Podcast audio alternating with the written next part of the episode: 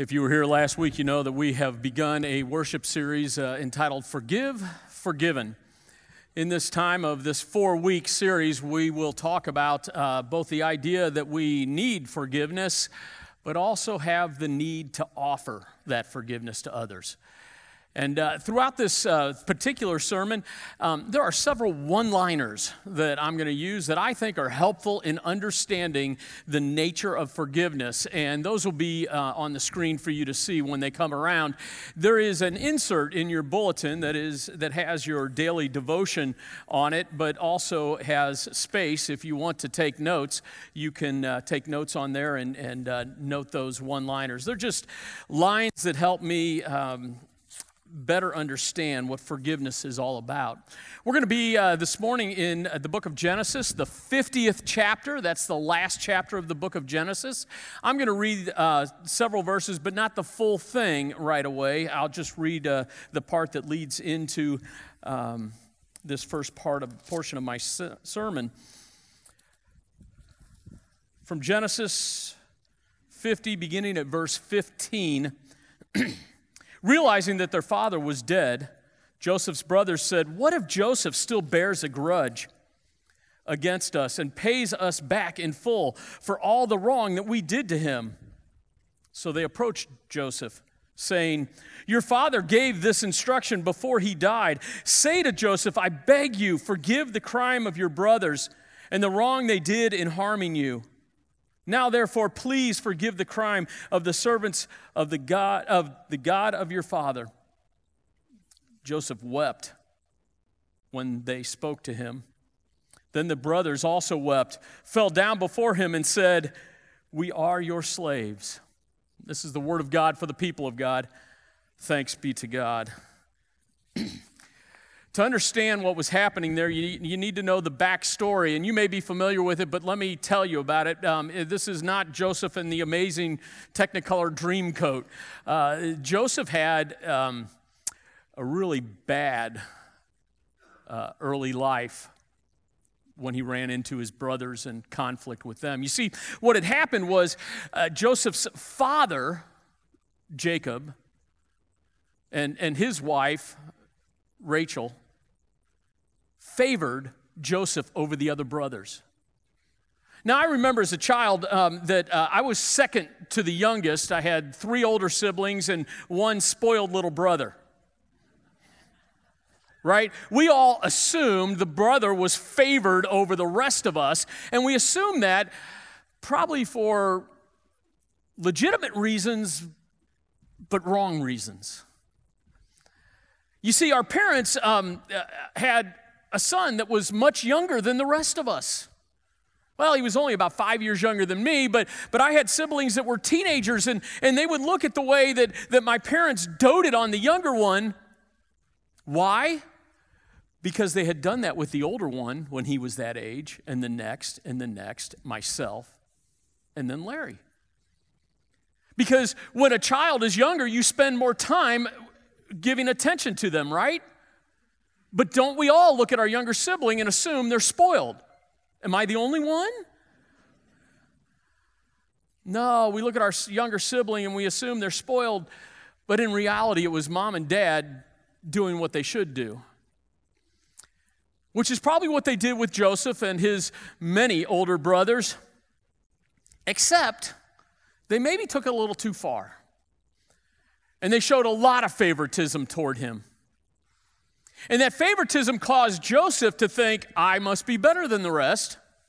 As a matter of fact, he had dreams saying he was better than the rest. And he went to his brothers one time as they were out in the fields working the crops or, or, or with the livestock. He went out to the fields to talk to his brothers. And he said, Let me tell you about a dream I had. You're going to bow down to me. I won't give you all the details, but that's enough. That would be enough to irritate you as an older brother. Um, I beat up my little brother for less.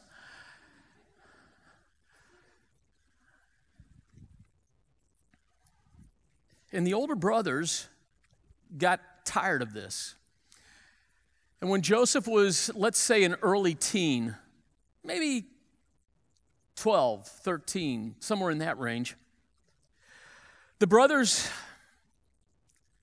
beat him up rather severely and, and then decide they're going to throw him down in a pit and kill him.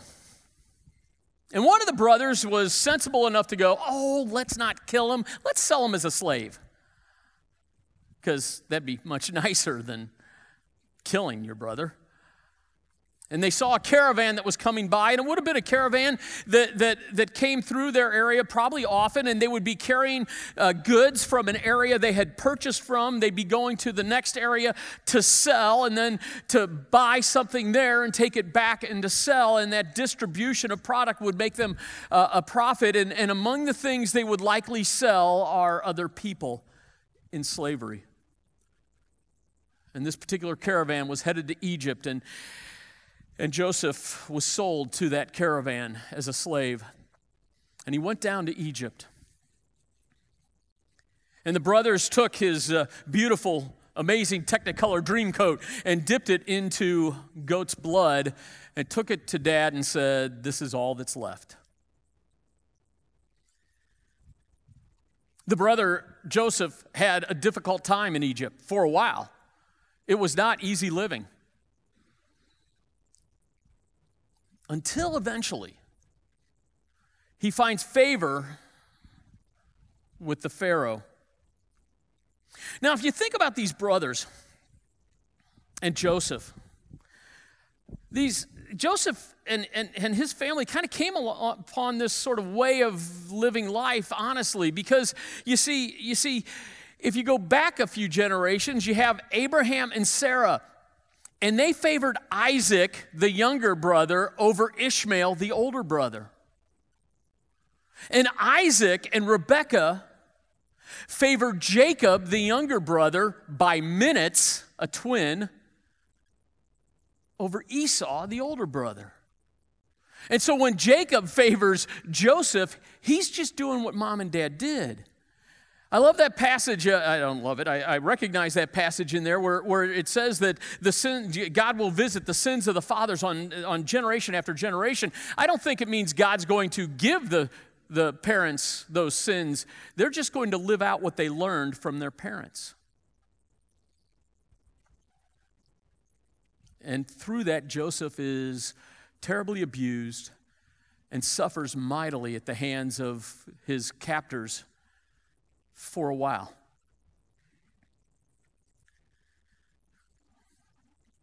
Joseph suffers and likely thought once in a while about his brothers, don't you think? But Joseph doesn't go there in this story. Not where I would go, not where we'd likely go. And this is where I have a couple of those one liners I want to just throw at you. The first one is this a lack of forgiveness is like drinking poison and hoping the other person gets sick. Yeah, you laugh, but think about it.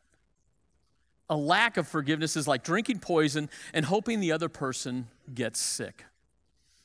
The second one is this forgiveness, on the other hand, is like handing over the keys to a locked door and finding you were the one in prison.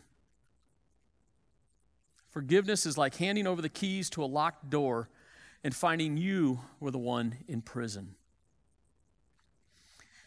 In order to move through that forgiveness, we need God's help. We need the Spirit of God to be in our life we need, we need God's Holy Spirit. You know, the Holy Spirit, the function of the Holy Spirit is oftentimes we think about, um, maybe in a traditional Christianity, we think, I, have invited Jesus into my heart.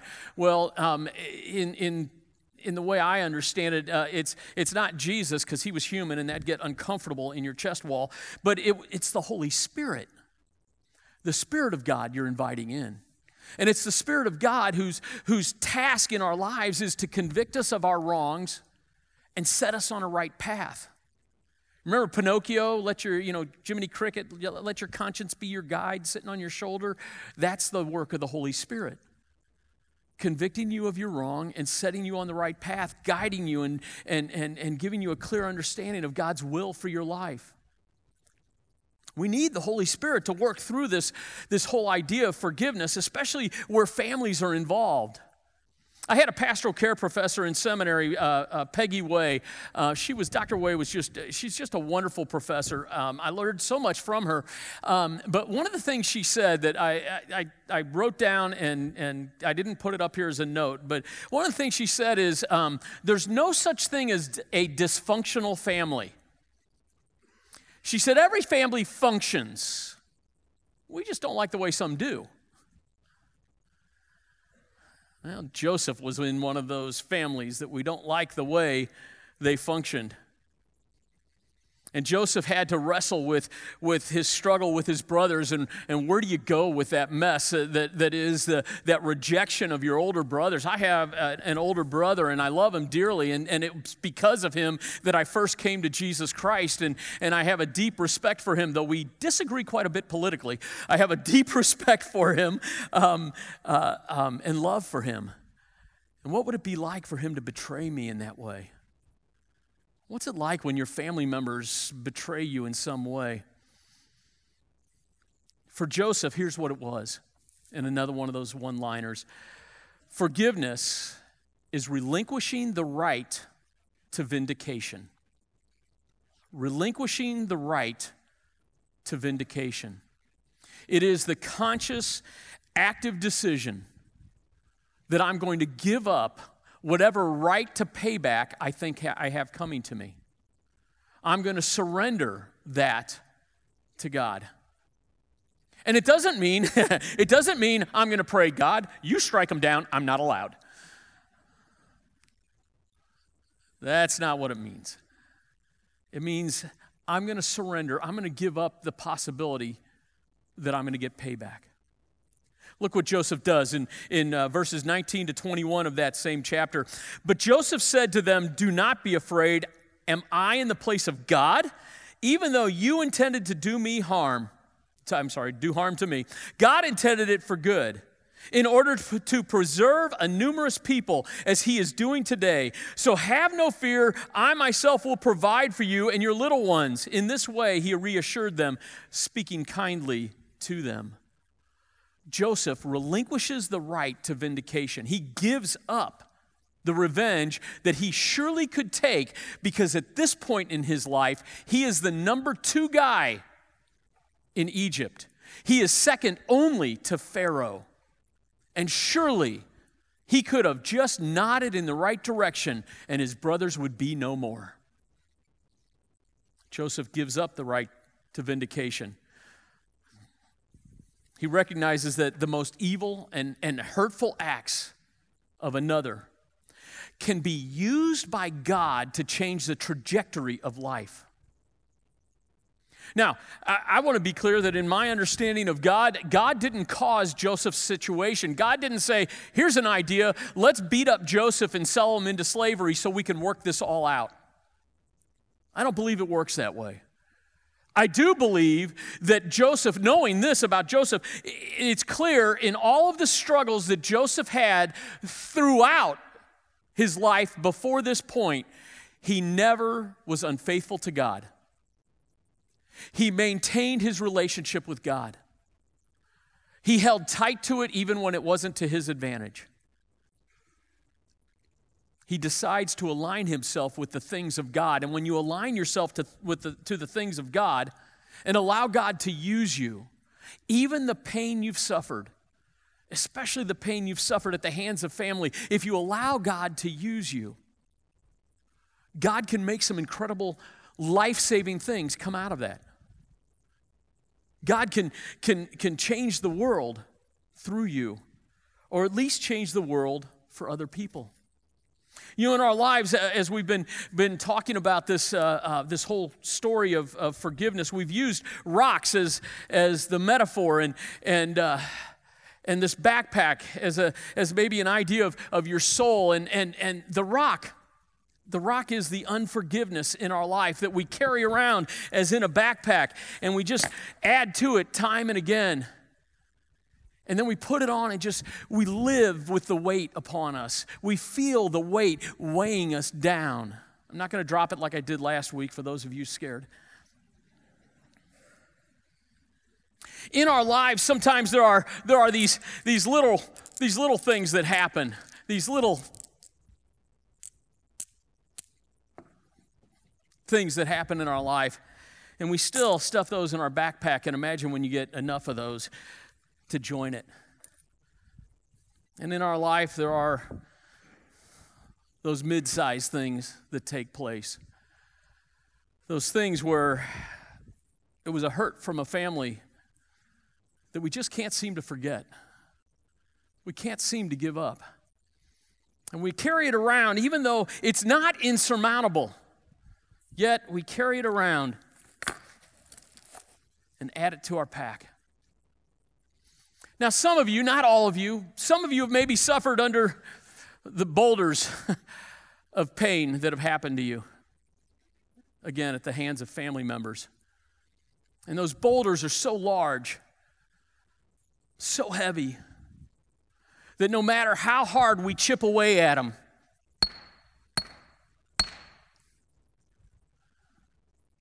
they don't break or go away. Maybe we can hope. Maybe we can hope there's, there's just a little bit of sand that comes off of it. But it doesn't seem to be solved. Medium, those, those medium rocks are what most of us deal with. The small ones, cast them aside, folks. So what she puts the toilet paper roll on wrong? Cast that aside. So what she does that even after you remind her? Cast it aside. But those medium ones are the, the things that people have said, the unpleasant words that you've heard. Those medium ones are the, the physical harm that, that you were put in at some point, or uh, it's but but not permanent. Those medium ones are those those ones that we carry around more often. Most of us have those rather than the big boulders. And and what do we do with those medium ones? And even what do we do with the boulders? And I'm gonna I'm gonna wrap today. Um, not like Ice-T or Ice Cube or Vanilla Ice or anybody more recent than those guys. Um, I want to talk to you about uh, uh, an acronym, RAP, and actually it's going to be RAPS, um, uh, R A P S, an acronym, acronym that might help you begin down the road of forgiveness. Now, this is for anybody, but it, in the idea of family, begin down that road. The first, the R, is remember what you have done. Remember what you have done. Remember that you're not squeaky clean. I'm pretty sure we don't have anybody that's a candidate for uh, sainthood here today. Oh, no, we're all saints, right? Because we're followers of Jesus Christ, we're saints. But maybe not the best example to be followed. Remember, you've done things too. Let's, let's just add a little humility to our moment of forgiveness. The second is assume the best. Have you ever heard the phrase, um, we judge ourselves by our intentions and others by their actions. We judge ourselves by our intentions and others by their actions. I may do something that comes out completely stupid and offensive and not had intended it at all, and therefore I'm in the right. However, if you do the same thing to me, you're in the wrong. Remember what you've done. and then assume the best for the other. Assume it wasn't their intention. I think that's the biggest uh, problem that we have in, in politics today, and I don't want to go down that road uh, except for to say that, that we assume ill will on the part of the other.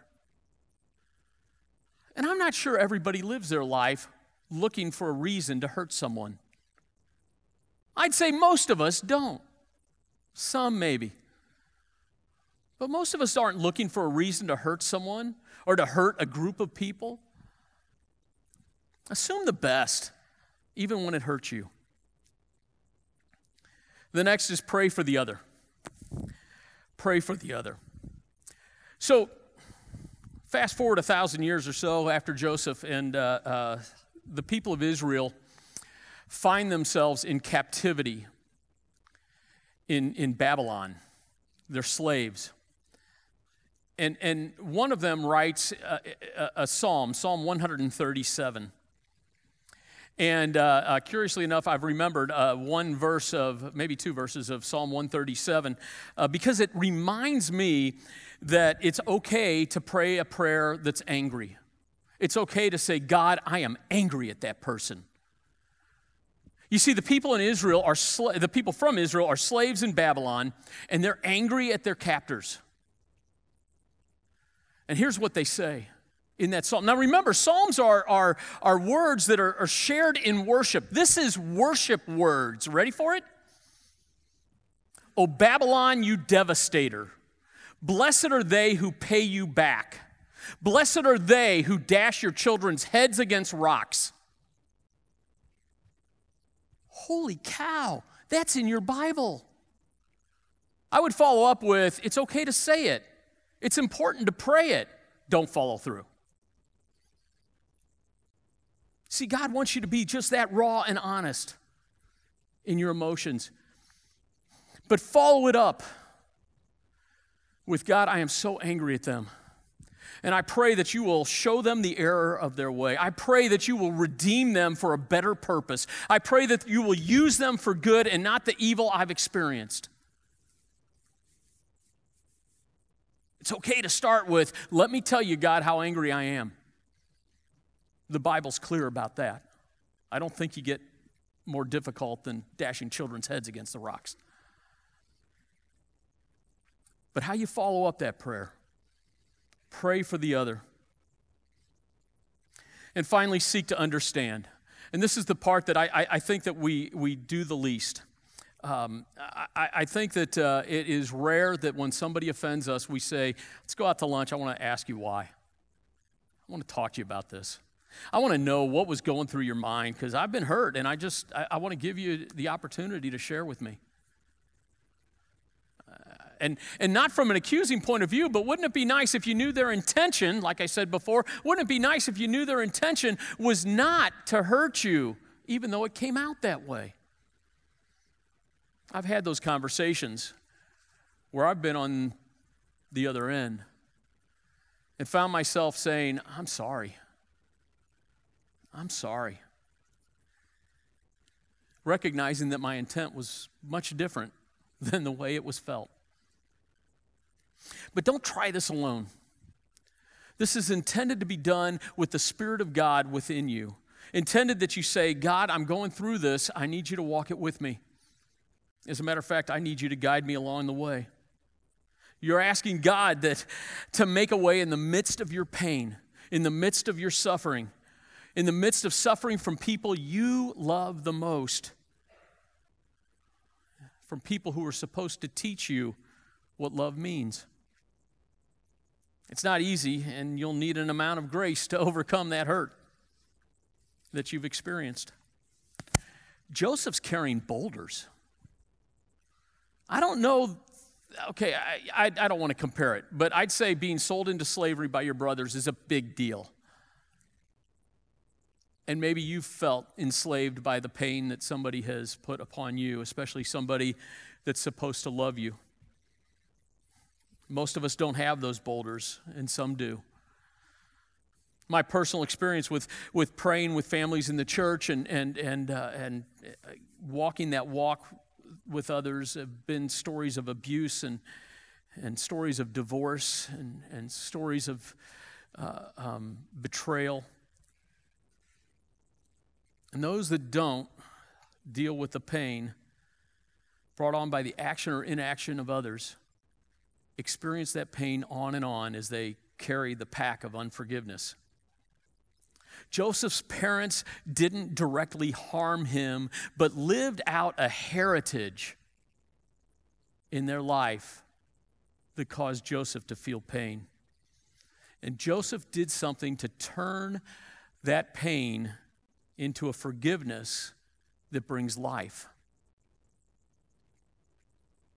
He could see God's hand at work. Not in the bad that had taken place, but in the opportunity that presented itself afterwards that he took advantage of. He could see that this was going to work out according to God's purposes. God's at work when we allow God to work through us. We have two real choices We can choose to hurt people. Have you, have you ever heard that line? Hurt people, hurt people? We can choose to hurt people, or we can choose not to and allow God to work. The cross is a, is a symbol of the, the mess of humanity. The cross is a symbol of bigotry, of, of, of anger, of oppression, of hatred, of injustice of one who takes on all of the sin of the world. And through God, Christ turns it to become the great symbol of hope. Jesus hangs on the cross and asks for forgiveness for them.